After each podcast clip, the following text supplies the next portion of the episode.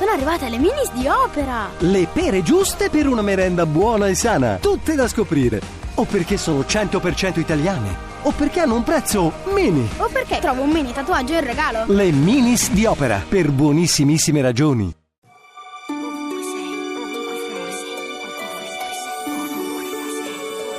Ovunque sei. Questa mattina mi sono svegliata e ho pensato a una donna che racconta come, negli anni in cui diventava grande, una ragazza poteva fare l'infermiera, la moglie di un missionario, la segretaria o la hostess di volo.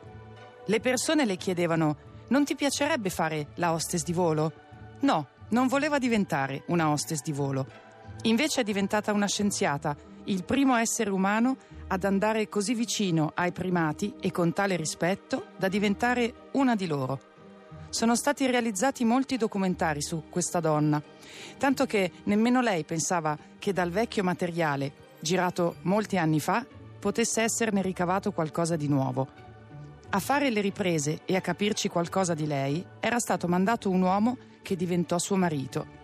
Lei ha detto che vedendo il documentario ha finalmente accettato che l'epilogo del loro matrimonio fu inevitabile e ha provato gioia nel rivedere la felicità che avevano condiviso.